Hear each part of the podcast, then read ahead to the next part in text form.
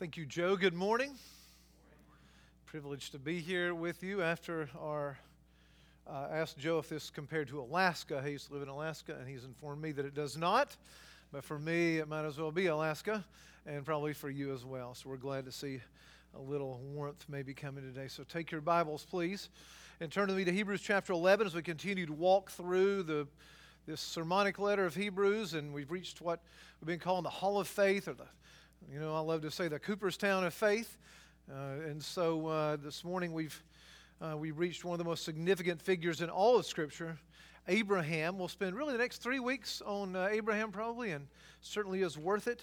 Uh, but as always, I want to I want to begin back in verse 1 just to get our context because verse 1 really sets the stage for everything that comes uh, the important context for everything that comes after that here in chapter 11, because basically he's giving this statement about faith and then illustrating it with these many biographies. And so let us hear now the word of the Lord as inspired by the Holy Spirit of God.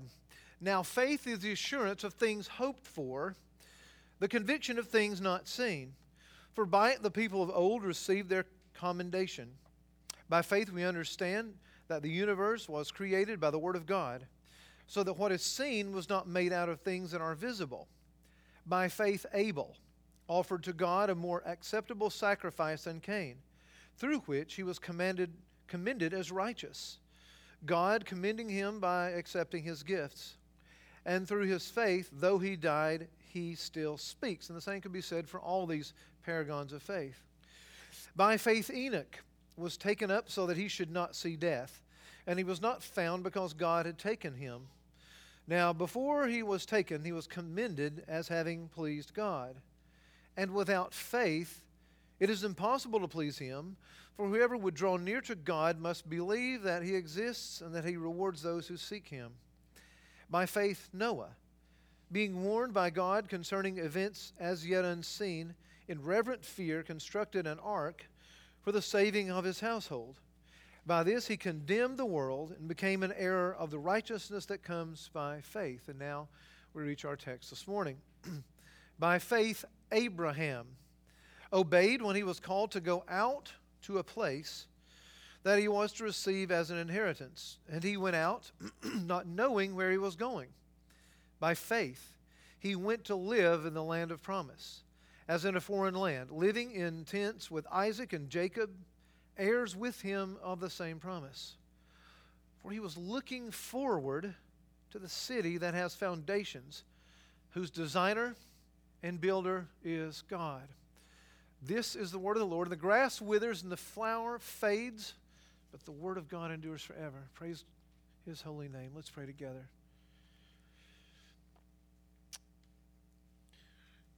God, the psalmist reminds us that this is the one to whom you will look who is humble, who is steadfast in spirit, and trembles at your word.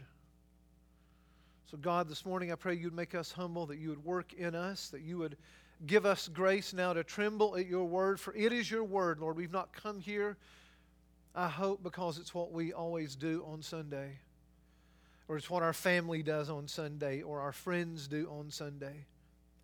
But God, we've come here this morning to worship you, the holy, sovereign creator of the universe.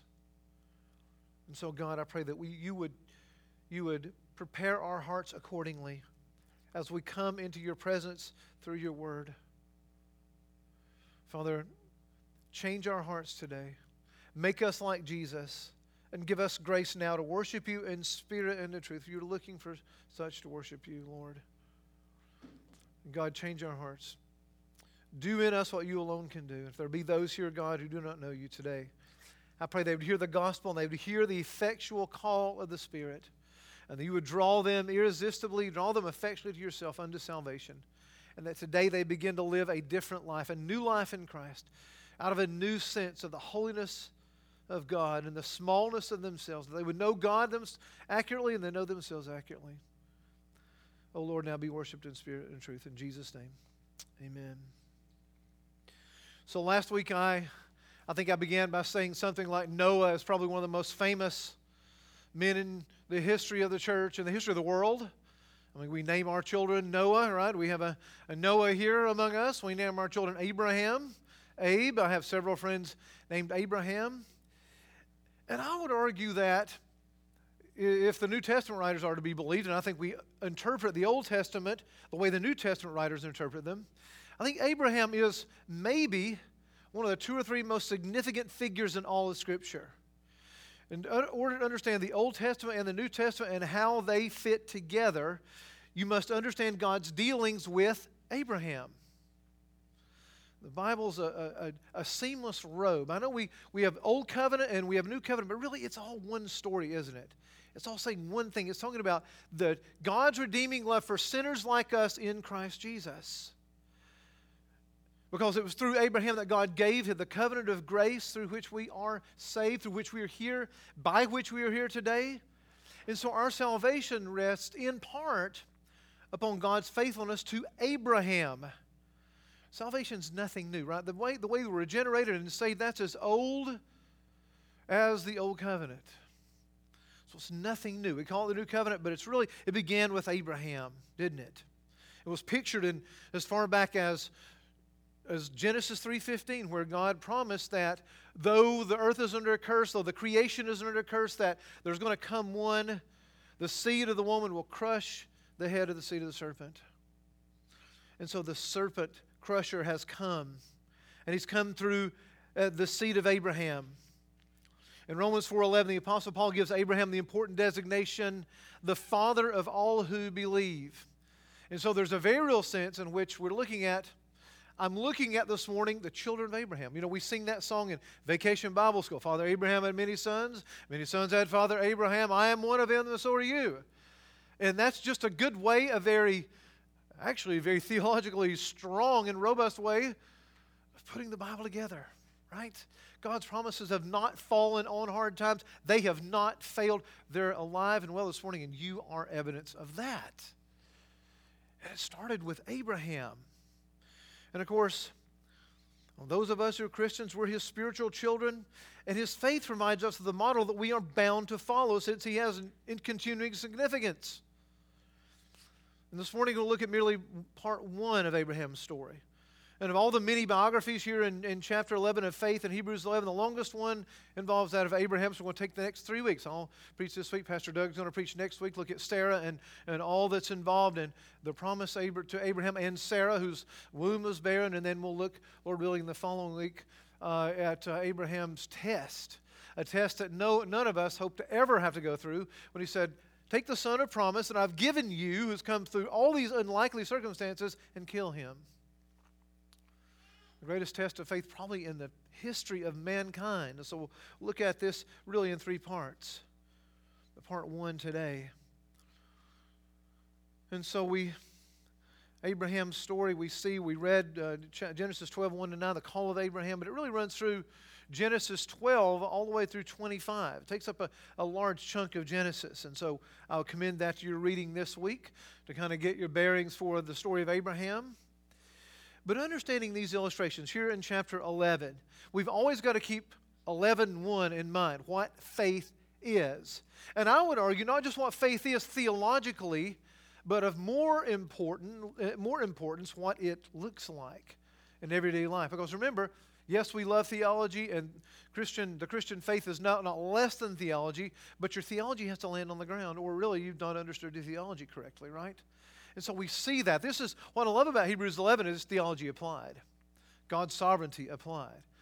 Election applied. You know, we talked about election in the uh, last couple weeks in Sunday school. That's a controversial doctrine, but really we see it right here, don't we? We saw it in Noah, where God chose Noah, uh, eight people, and just killed the rest of them, right? And yet we don't stumble over that until we think about it and realize that God's always been a choosing God, a selecting God. And yet, the call, the, the, the general call that Noah made was come, all right? Come and escape from the flood of God's wrath. And we see the call here again today in, in Abraham. And so we always keep the 11 1. Faith, the assurance of things hoped for, the conviction, or I've argued the old King James may have this right, the evidence of things not seen. And I love that play on words the evidence of things not seen. Evidence is something you see, right? You guys probably watch the cop shows like I do. Love the, you know, CSI and all those things. I love the forensic evidence. You know, this evidence, so we find evidence, we see it, right? But this is the evidence of things not seen. See, this is the Christian faith. In the heart of the Christian faith are these paradoxes, these things that turn reality on its head. Things are not always the way they appear. And if you understand that when you come to Scripture, you'll understand Scripture a lot better and be in a position to submit to it. And that's because we lack the wisdom to see it, the eyes to see, right? Nothing wrong with God, nothing wrong with His Word. It isn't broken. That's because we don't we lack the eyes to see until He gives us the eyes to see, as He did Abraham. Of course, we always want to go back to our purpose for these mini biographies. They're meant to deepen our confidence in God's promises so that we turn from, always, always, always, we want to be turning from the fleeting pleasures of sin and live out this radical kind of love that comes from having God as your only hope. Christ is your only hope. Faith that is seen is described in Colossians 1 4 and 5. I've referred to several times where Paul writes, Since we have heard of your faith in Christ Jesus, this is what I want for Christ Fellowship, okay? I want them to hear of your faith in Christ Jesus, he says here, and the love you have for all the saints. Why? Because of the hope laid up for you in heaven. And it's not a hope so hope, it's a certain and settled certain and settled reality, isn't it? It is an inheritance that's just as real as we are sitting here this morning, maybe even more real. We're going to see. And of course, as I've said in this chapter, good Christian biography, and I love biography, and, and many of you do too. But good Christian biography doesn't just tell you about the person, but it teaches us lessons that strengthen us to live the life of faith in everyday life. And this is certainly uh, one of the best examples in all the Bible, in my opinion. And so this morning we saw several marks of, the, of genuine faith, I think four last week. So two more marks emerge uh, from this text. And then we're going to have, uh, uh, in the second one, there's several others that I see as a subset of, of, of the second one. We'll get to that. I'll explain that in a moment. That may sound confusing, but here's the first one genuine faith. We're seeing everything through the lens of what is genuine faith, right? Because we all have a measure of faith. But the question we need to concern ourselves with in life is is my faith genuine? What does that look like? What does it believe? Yes, that's the beginning place. But then when we've believed our theology, then how does that how does that what does that look like in everyday life, in the full court press of everyday life? Well, it looks like this. Genuine faith is willing to leave everything and follow Christ. Some of you've done this. Some of you have done this for ministry. You've come here, you're in seminary, you've left everything behind, and you're following Jesus. Some of you have left family. You've let, you, as Luther said, you've let goods and kindreds go this mortal life also, and you have followed Jesus, and it's cost you family relations. It's cost you friendships. It's been costly. The Christian faith, rightly understood, biblically understood, is costly. And so we read Genesis 12, 1 and 9. God's call to Abraham, and Abraham did what? He obeyed God's call. God calls Abraham to abandon, imagine this, abandon the security of his homeland, of his family, of the, uh, and promises to make him a great nation, to give him a land, to make him a great man, a man through whom blessing will come to millions. And now we read this and think, of course, it's great. And we read it and we think it's great because we have what? We have the story of Abraham. It's like Job. Job didn't have the book of Job. He didn't know he was being tested, right? He would have relaxed a whole lot, I think, if he'd had that book. You know? And I think of Abraham. Abraham didn't know how it was going to turn out. He just said, God, leave everything and follow me. And he did. And he didn't know how it was going to turn out, right? He might, I mean, maybe, I mean, am I hearing things? Am I hearing voices? What is it? I don't know. I trust myself, right? I mean, God would have to speak to me. He spoke to, to Abraham. Abraham was 75 years old. He had no children. You're going to make me what? You're going to make a great nation out of me? My wife, she's old. She's barren.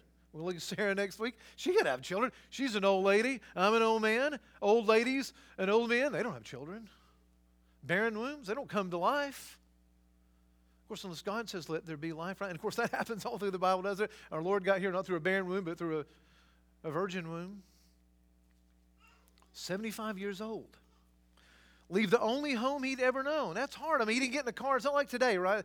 In Ur, I mean, you had to walk everywhere. You go riding camels or horses. I mean, this wasn't like, you know, I'll get in the car. I'm calling you to go to, you know, California. And you get in the car and drive to California, fly to California. No. This is very, very difficult. And so God makes this covenant with Abraham. He ratifies it by circumcision, as we learn in Genesis 15 and 17. So this is the sign of the covenant. You're one of the children of the covenant. God chose Abraham. God chose Abraham. Does that bother you? Chose him.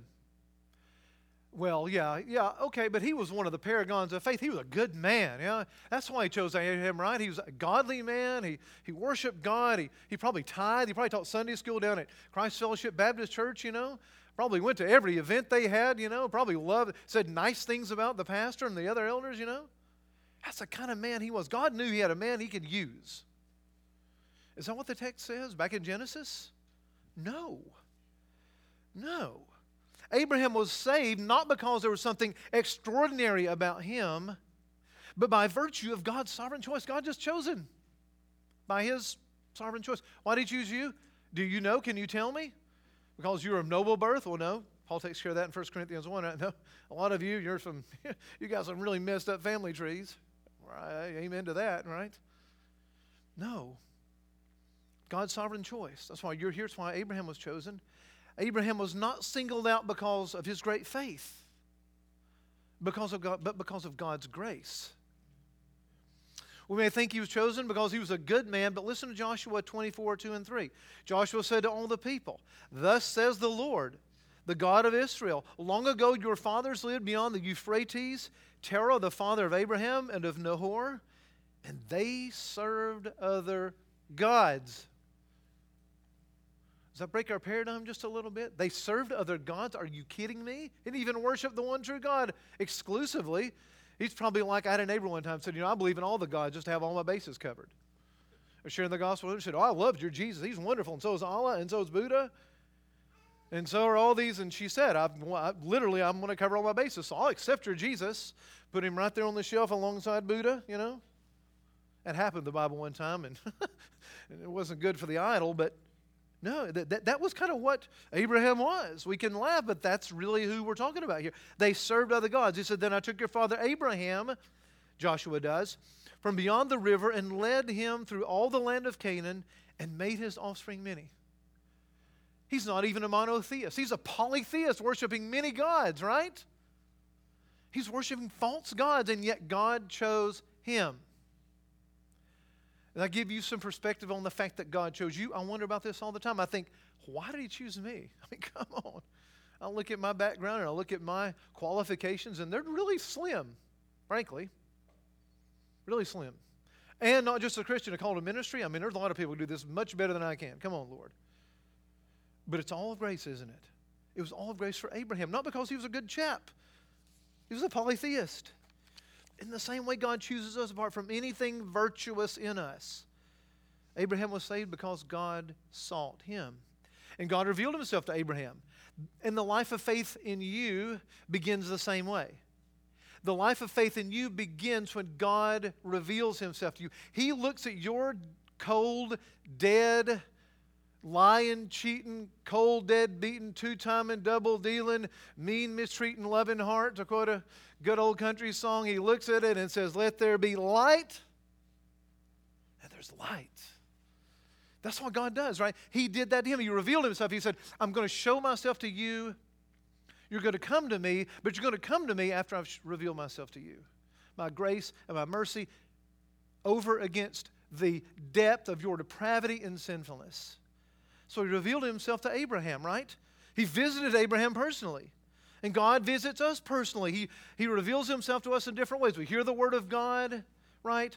We may maybe through reading the Bible think about when you first were enlightened, when God began to deal with your heart. You may have heard the testimony of God's grace in the life of another person, the preaching of the word, the reading of the word, maybe in a hotel room with a Gideon's Bible, maybe another Christian, maybe on a bus or a plane or in church. But God said, let there be light. And he drew you to himself with his cords of love, irresistibly and effectually, and people stumble at irresistible grace. I don't know why. Praise God for irresistible grace. I am really stubborn, and so I'm glad he drew me. In spite of my stubbornness, he overcame that. It wasn't a barrier. I'm not stronger than God, and neither are you, and praise God for that. So God reveals himself to Abraham, and he reveals himself to us in the very same way. Maybe not speaking or, you know, like Moses through a burning bush. Sometimes I wish he would, right? We're trying to determine God's will. And so he revealed himself. And what did Abraham do? Well, he left everything and followed Jesus, right? He followed God. That's what faith requires. That's really the whole lesson here. You know, you could probably don't stop listening now, but I mean, if you were going to, you know, take a nap after this, but don't, don't do that. We've got another point to go, to go here. But he was willing to leave everything and follow Christ. That is the heart of a true Christian. Abraham left his home, his family, his prospects for a good life, and went where God called him. And maybe at first it was easy. You know, maybe he had a, a meddling mother in law. I don't know. It might have been easy. Man, I want out of here, right? But you, you don't want to come back for a while, probably, right? I mean, maybe it was easy, but, but I, I don't think it was. The only home I'd ever known, he leaves it. And he lived in tents. Now, some of you, that's very attractive, very appealing. And some of you, you love to camp. Pastor Clay and, and, and, and David Taylor, my dear brother back there, loves to camp, takes some Boy Scouts. But I got to be honest with you, I fail to see the merits of camping. I've just never been into that. You know, I mean, I, the last time I went camping was June of 1994, and it was so bad. I remember that. You know, for me, I voluntarily slept out on the ground in, in Fort Payne, Alabama. It was a thousand degrees, and I was you know, regretting the day I was born, and lots of other things. I was spoiled, right? So he had to live in tents. Of course, there's always invari- inevitably there's the bathroom issue, you know, and you're kind of a germaphobe like I am about things like that. That's that's that's a challenge, you know. So he had to live in tents. For me, that's hard. For some of you, that's delightful, right? But for me, hard. I just never quite got that. Now someone's going to take me on a camping trip, and that'd be good. That's fine. You can, David, if you can, you can help me. David's David's uh, agreeing to that. I think he he'd be the man who might give me a passion, but I doubt it. 1994. That's a long time. We have we have heat and air conditioning, right? Where at night you can have that. So anyway, but he lived in tents. He roughed it. It was it was hard, right?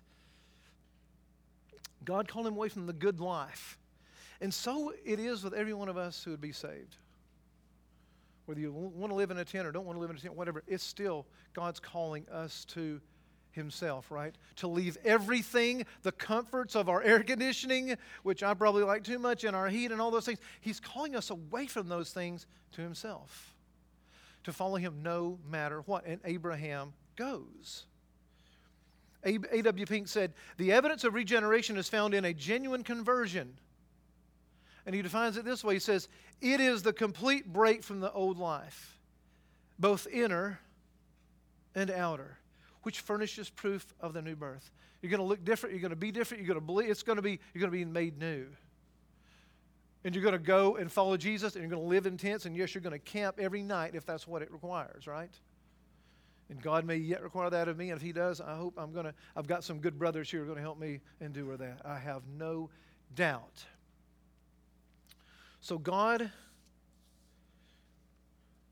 gives us faith, and genuine faith is one to leave everything and follow Christ. Our second main point. And again, we're going to have several things under this point. Genuine faith sees the invisible with greater clarity than the visible. Am I confused or crazy?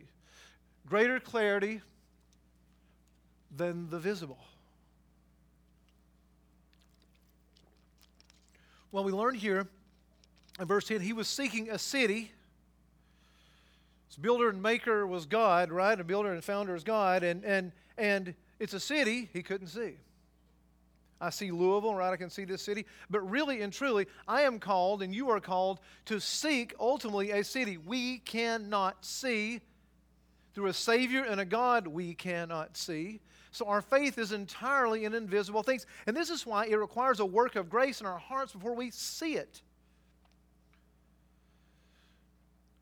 When Jesus, Nicodemus appeared to Jesus and Jesus said, You must be born again, but if you would see the kingdom of God, I take seeing there as a synonym for faith.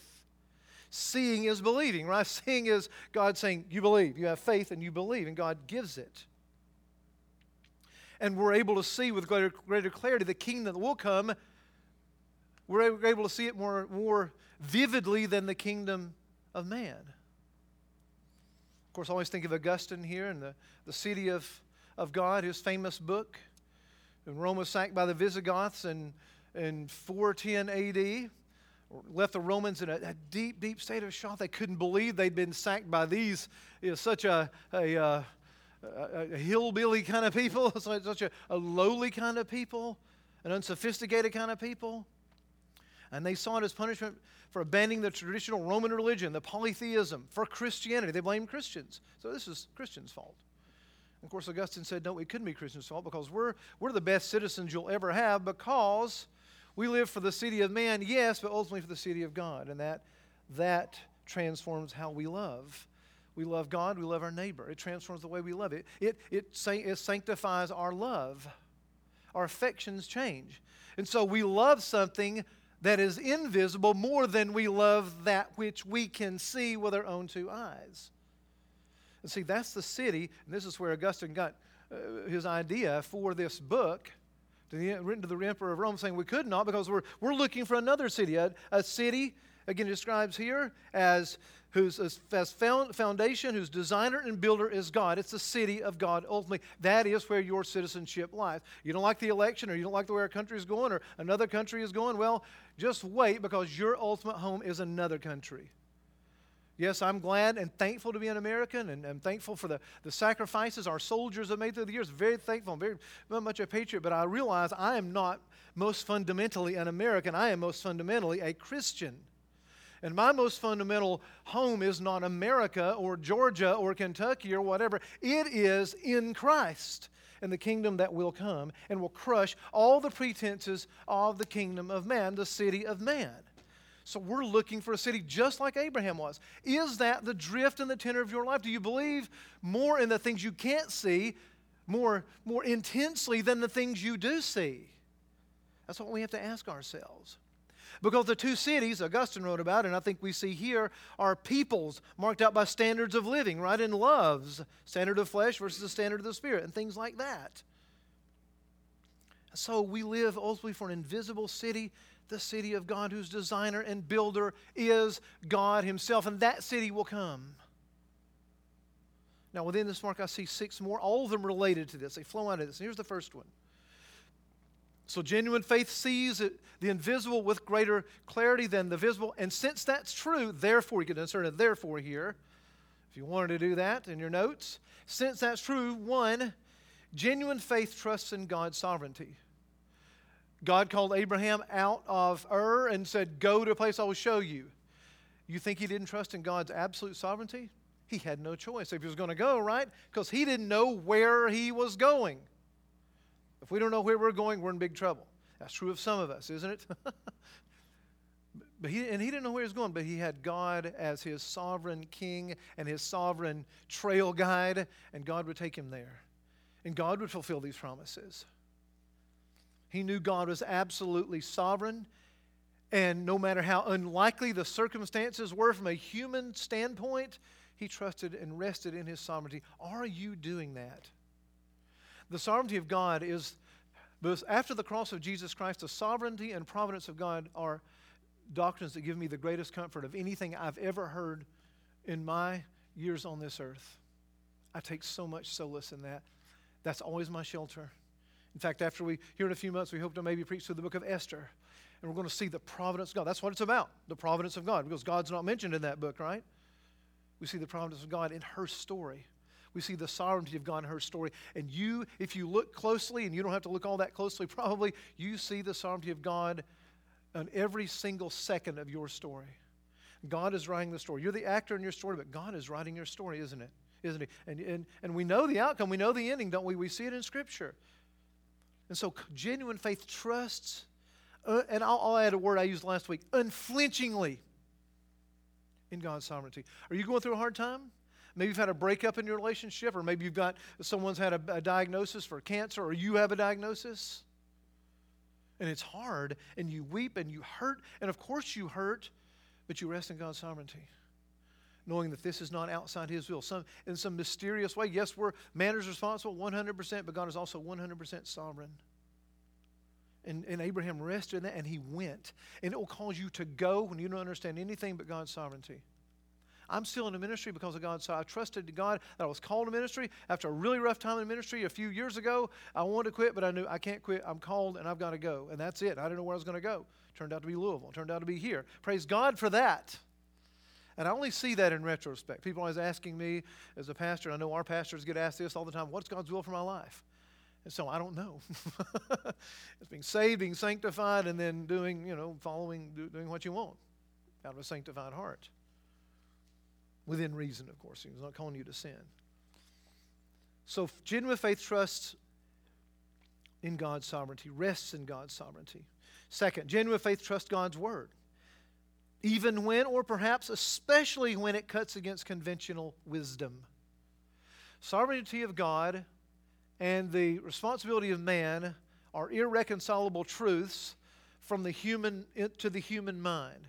And that causes many to, to, to pause and to reject Christianity because of the, the so called problem of evil. But we trust God's word because it usually does cut across the grain of human wisdom, doesn't it? It cuts against the grain.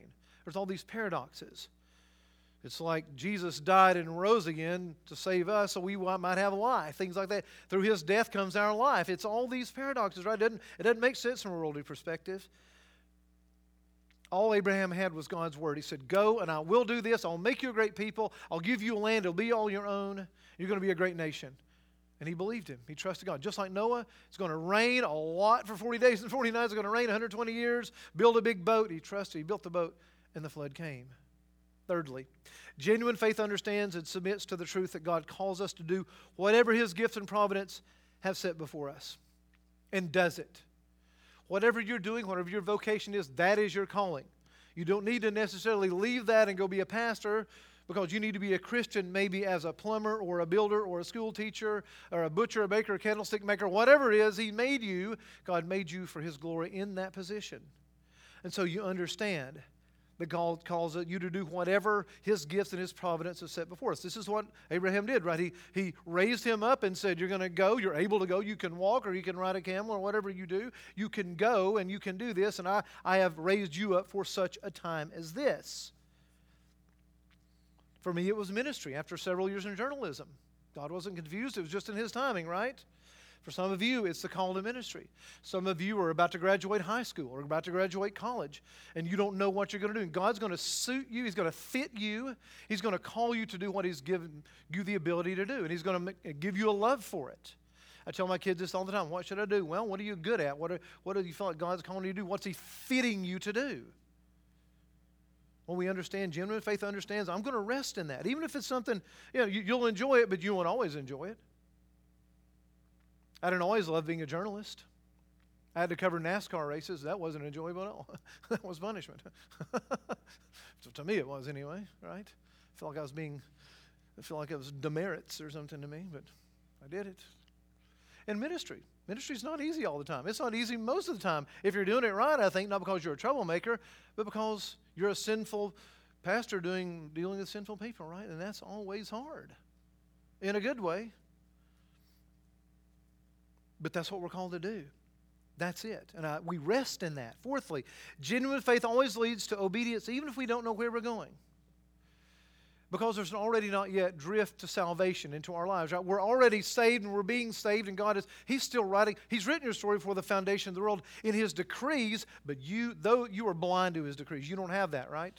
You don't have that information. Wouldn't you like to have the book of your life if there was one of those up there, like the book of Jeff, you know, to get that and go, man, I want to see how this ends you, you find out you're going to die tomorrow, and you put the book in. All right, don't want to know that, you know. But we love, we crave omniscience, don't we? We want to know, but we don't know. But we obey, we trust and obey, for there's no other way to be happy in Jesus, because our, our faith, our lives are already not yet. And so the Christian life is one of living for that other city. First Peter, we looked at uh, months, uh, a couple years ago. First Peter 1, he calls us strangers and aliens. That means that this world is not our home, and therefore we are to seek contentment in the things we do not see. I mean, what else could have possibly motivated Abraham? He, was, had, he had to be content in God and then content in things he could not see. Jeremiah Burroughs, and by the way, in our small group, we're looking at a book on contentment these next few weeks, and I'm excited because we all lack contentment. I, I would argue that's the key to Christian maturity. This is what I think made Abraham able to go. He was content that God and His Word were enough. Jeremiah Burroughs, in The Rare Jewel of Christian Contentment, wrote this great book, and the book we're studying is based on, in part, on this book. He said, The scripture plainly teaches us that we must behave ourselves here as pilgrims and strangers. Consider what your condition is. You are pilgrims and strangers. So do not think that to satisfy yourself here. So let us not be troubled when we see that other men have great wealth, but we have not. Why? We are going away to another country. You are, as it were, only lodging here for a night. If you were to live a hundred years in comparison to eternity, it is not as much as a night. It is as though you were traveling and had come to an inn. I always think of the Lord of the, the Lord of the Rings, and they come to the prancing pony. They've come to the you've come to the prancing pony. And if you don't know what that is, go read Tolkien. You'll learn. It'll be glorious and you'll love it. If you don't, come and see me and we'll talk. That's this world. You've come to the end, right? And this is where you were staying just overnight. And that causes you to live in a much different way. Jeremiah Burroughs was a Puritan pastor, lived 1599 to uh, 1646. I commend that work to you because it writes about being content. Very clear. Uh, one of the best Puritan writers, in my opinion, one of the best works. But we've come to an end. And the Christian life is the, hard road. It's the narrow way. Jesus said it. Hard is the path, and hard is the way, narrow the way that leads to life, and few there be that find it. Hard and narrow. Those are dirty words in our culture. Are they? Oh, the hard way. Well, I'm not going to do that. I like comfort. We all like comfort. And narrow, we like broadness within the context of certain political constructions. We like broad. We really don't like broadness, do we? Let's just be honest. I don't like broadness. I, the Word of God is very narrow, and I like that narrow. I like that narrow path. That's it, right? And the other side, they don't like broadness either. But that's another sermon for another time. It's a hard road. We don't know what lies on the path between this world and your true home. On our way to that city, we don't know what's going to happen, do we? We don't know. We're not omniscient. We don't know what lies on the road ahead. Our path to the eternal city is a minefield of dangers and toils and snares. And of course, I think here of John Bunyan, The Pilgrim's Progress, and why I want you to read it and why I commend it all the time because the Christian left his home just like Abraham. It's almost a parallel to Abraham in many ways. He left his home. He started out on the way to the eternal city, fleeing from the city of destruction. Along the way, he encountered one hardship after another. It's a hard path. At one point, he wandered off the path and got lost, and we've been there. I've been there. There was a point in my life where I was wandering far from the fold of God. If you'd have said I was going to be a pastor someday, the whole community would still be laughing right now and I would have too.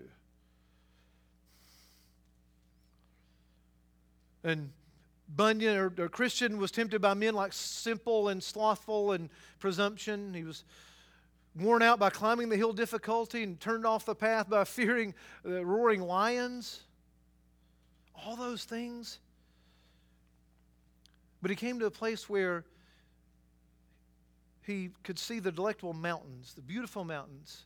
He could see the celestial city from there, the ultimate destination. He could see it, it was in sight. Beloved, that's where you are. You can look in God's Word and you can see it. The world doesn't see this. The world's full of despair without little, very, very little hope. There's a hopelessness that pervades our society, isn't there? And this gives us a perfect, wonderful opportunity for evangelism, by the way, because we have this sure and settled hope. We're, we're like Christian at the Delectable Mountains. We can see over into the celestial city. We can see it. We can see it through His Word. Do you see it? Has God given you the eyes to see it, beloved? Or you just see this world and all the trouble surrounding you? Are you troubling your own trouble? Are you defined by your problems? Sometimes as Christians, we get so bogged down, don't we? We're defined by our problems, I think a vision of the city of heaven, a city whose foundations and designer builders, God, that did a lot to encourage Christian forward along a, through a long journey of trials, and so should it, you when you are suffering. Just take one look, just glance over into heaven. Read the last two chapters of the Bible, Revelation uh, to 21, 20, 21. Read those chapters, and it's a glorious vision of your inheritance, of what will come Hospitals will not always be here. COVID, it's going to go away, hopefully by April, right? Death, funeral homes, they're going to close down because you're going to a city whose builder and designer, builder is God. But of course, you live with your heart, don't you? And your heart is bipolar. Your heart always sees contentment as just out of reach. It's always in the other on the other guy, in the other guy's story, isn't it? It's always the grass is always greener for us, isn't it? So our hearts are very bipolar. We're, we're always looking, I'll be content if only, live this if only lifestyle. If I only had this, oh, if only, if only, if only, then I'll be content. You will be tempted with this desire uh, to desire this city more than the city you do not see, to desire the city you do see far more than the city you do see. It's tempting, isn't it? I mean, verse 9 tells us Abraham lives in a tent. Verse 16, later on in the chapter, tells us the location of the city. Uh, Abraham ultimately saw it. Says, it says, But as it is, therefore, God is not ashamed to be called their God, for he has prepared for them a city. God's prepared it. He is our God. We have this promise. In one sense, it's, it's, it's, we say this all the time it's possible to be so heavenly minded, no, no earthly good. Christians get, you know, we get accused of this fairly often. And that's not always a good thing, but I think it, in a sense, it is a good thing. In a sense. In a deeper sense. I mean, it's impossible to be of any real earthly good unless we are heavenly minded. You're not going to be any good to your family, to your friends, unless you're, you're focused on that city that to come. Unless that's your treasure and your portion forever. Unless that is your greatest heart's desire, you'll be of no good to anyone on this earth. Only the heavenly minded will have the patience to continue faithful in God's work. And in walking with God, when it becomes hard or you're underappreciated or the path seems unending, you just get tired. Are you tired? Well, I'm, we're all tired, right? But there's no greater cure for disappointment. And you're going to have it in life. If you're not teaching your kids there's going to be disappointment in life, you're not teaching your kids how to live in this real world. They're going to be disappointed. They're going to get everything they want. I may not get much of what they want, but there's disappointment. And if we're looking to this city only, then we're going to live a disappointed life, a very sad and angry and likely very bitter, deeply bitter life. You feel underappreciated, right?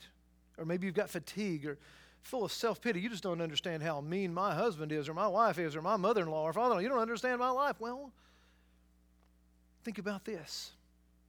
I would counter that with this.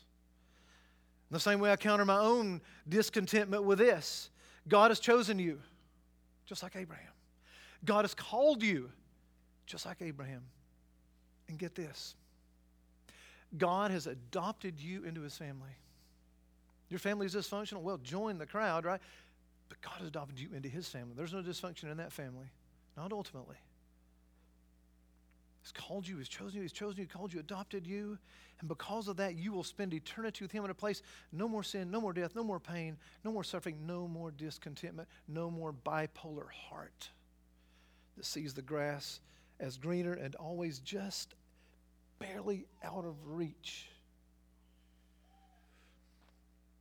When we concentrate on the things below, we live and die with every little thing that goes wrong or seems to last too long or is not successful or appreciated. We're very peevish. Because every hill's a hill on which to die, right? Every time we're insulted, well, we're going to go to war because you insulted Almighty me. We live in a claustrophobic, as uh, Paul Tripp calls it, this claustrophobic little kingdom of one, where you're the king or you're the queen of your own life. You're the uh, captain of your own soul, and every offense is something that sends you to war with other people, right? Because it's your kingdom. There's no, there is nothing else. I don't feel appreciated. Well, I'm going to go to war with you. You see how this works? That's why Paul tells us to set our mind on the things above, not the things that are on earth in Colossians 3 2. When our minds are on Christ and on eternity with Him, we will be set free from anxiety to be patient with what happens down here. If we look continually to the things of this world, to its trials, its troubles, and the struggles on one hand, or its money, its fame, its pleasure on the other, then we cannot help becoming self absorbed. It's all about me or the impatient desires of the flesh will take over. They will rule your heart and they will rule your mind, and you will be insufferable to those around you. Are you that way this morning? Is that you? Surely no one in this church is like that. We're entirely sanctified here, right? We love the Bible. We're reformed for goodness sake. Does that describe any of you? Well, I haven't been that way in the last 30 or 40 minutes, right? But before that, I make no promises. If we focus on Christ and our standing with Him and all that means for us eternally, then we won't care so much about what goes on here. We won't. We'll be able to live in this way. Paul encouraged Timothy, said, Suffer hardship of me as a good soldier of Christ Jesus. No soldier is active in active service and entangles himself in the affairs of everyday life so that he may please the one who enlisted him as a soldier. I mean, the Christian life is a battlefield, and you need God's grace daily to give you a gritty, enduring faith, and that's what we're after here in this church a gritty, enduring faith by grace alone, that will come by grace alone. Fifthly, genuine faith perseveres in the face of suffering in this world. Paul said, For I consider the sufferings of this present time are not worthy to be compared with the glory that is to be revealed to us. Romans 8 18. And in 2 Corinthians 4 16 to 18, he says this. And no, no minister in the history of the Christian church has ever suffered to the extent Paul did, probably. Shipwrecked, beaten, left for dead, stoned, and by that he means rocks thrown at him, not the other stuff, you know. It's Paul suffered greatly, and he said this, so we do not lose heart no doubt someone here this morning, you're, you're, you're tempted to lose heart and say, This whole Christian project thing is just not working. Listen to Paul. So we do not lose heart. Though our outer self is wasting away, yes, we're dying. The fall is true of us. Our inner self is being renewed day by day. And then he says this Remember, shipwrecked, beaten, stoned, left for dead, in hunger and thirst uh, all these things he, he describes in 2 Corinthians 11, his, what I call his ministry resume. He says this For this momentary light affliction. Do you hear what he called it? Momentary light affliction. Are any of you going to sleep outside tonight? Eh, and I don't mean purposefully eh, because you love camping. Are you going to be forced to sleep outside tonight? Paul said, For this momentary light affliction. You're probably not. Okay? I didn't want an answer to that. That's but you're probably not. This momentary light affliction is producing us a weight of glory far beyond all comparison. Why? He said, because we look to the things that are unseen. Because the things that are unseen are eternal, and we don't look to the things that are seen because those things are passing away. They're temporal. And he can look at that because of this eternal perspective in Christ. He can say it's momentary light affliction. You're probably going through something right now and you think it's the worst day you've ever had or the worst time you've ever had, and maybe it is on this earth. But you, can you look at it in light of eternity, in light of your the kingdom that will come and say it's momentary light affliction? And it's going to produce in me a weight of glory far beyond all comparison. God's going to make it, use it to make you and form you and fashion you like his son and cut away all the dross, all the all the garbage that has held you back in this fallen world. And pr- he will fit you for the kingdom to come and make you perfect. Finally, genuine faith sees Christ as enough. Abraham did. Is Christ your treasure in the field? Is he your pearl of great price? Is he enough for you? If you never get wealthy in this world, if no one ever knows you in this world, if you go and pastor a church with 50 or 60 people in an obscure town, in an obscure state, all the way in the corner, where, and you never get a publishing contract and you don't write for the Gospel Coalition or Southern Equip or any of these things, and no one ever knows you, but you faithfully preach to those people and love them for 30, 40, 50 years. I know lots of men that describes. Is that enough for you? It was enough for them. Is it enough for you? It, Christ was enough for Abraham. We know that because he went. Now, did he have some trouble after he went out? You better believe it. We're going to see that. Boy, he had some big trouble, right? He did some really stupid and sinful things. And so have you, and so have I. Momentary light affliction. Genuine faith sees Christ as enough. Is Jesus enough for you? Is he? This is how Abraham lived by faith for long years in a land not his own. He was looking forward to this city that has foundations, whose designer and builder is God. If we're looking to persevere in the Christian life, beloved, then we must too fix our eyes on that city. That is our destination. That is our true home. Though we do not know what lies between it and us we're going to walk through this vale of tears, that is this world, then like Abraham, Christ is going to have to be enough for us. We've got to be like Peter. And I close with this, and I love this. Because God's going to call you to leave something, even if it's just this world behind to follow Him, right? For those of us in ministry, I mean, I, I had to leave. I left a career in journalism. I left a, a home state I dearly love because I talk about it all the time. I left all that, you know. And what does God think about that? Am I, can I say, well, boy, look what I've left? Well, Peter did. You got to love Peter. He always says what we think, right? And we're glad he did because God wrote that down. And I close with this. You say, but I've left a lot. Listen to this. Mark 10, 28 to 30. This is in Matthew and Luke too. But Peter began to say to him, See, he's talking to Jesus here. This is rich. See, we have left everything and followed you. I have decided to follow Jesus. No turning back, no turning back. Though none go with me, Jesus, I still will follow. He says that. And here's what our Lord said. Very patiently, by the way. Just hear the pastor here, right, in the Lord. He says, Truly I say to you, there is no one who has left house or brothers or sisters or mother or father or children or lands for my sake and for the gospel. For my sake and for the gospel. You left home to go in ministry? Yeah, you left for the gospel's sake. Who will not receive a hundredfold now in this time houses and brothers and sisters and mothers and children and land. You hear the echo of Abraham in here? With persecutions. Ah. And in the age to come eternal life. Friends, this just shows, as Abraham's life shows, that you cannot outgive God. He gave it all on Calvary. You can't outgive Him so that you might have life in His city to come. Let's pray together. Father, I pray that we would let go of this world and we would cling to Christ because we know He's clinging to us. And I pray, Lord, that every one of us here would approach life in this world with an eternal perspective, knowing that this is not our final home, that this is just the end. We've just been called to stay here overnight.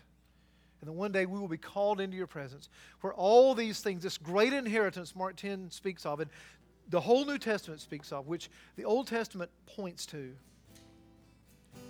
will be ours in Christ Jesus because of what He did at Calvary. Because He went out of this world and came back into this world in His death and in His resurrection. We might have life and have it to the full. Give us grace now to seek that city whose designer, whose builder is God for your glory. And let goods and kindred go this mortal uh, life also and live for your glory. In Jesus' name, amen.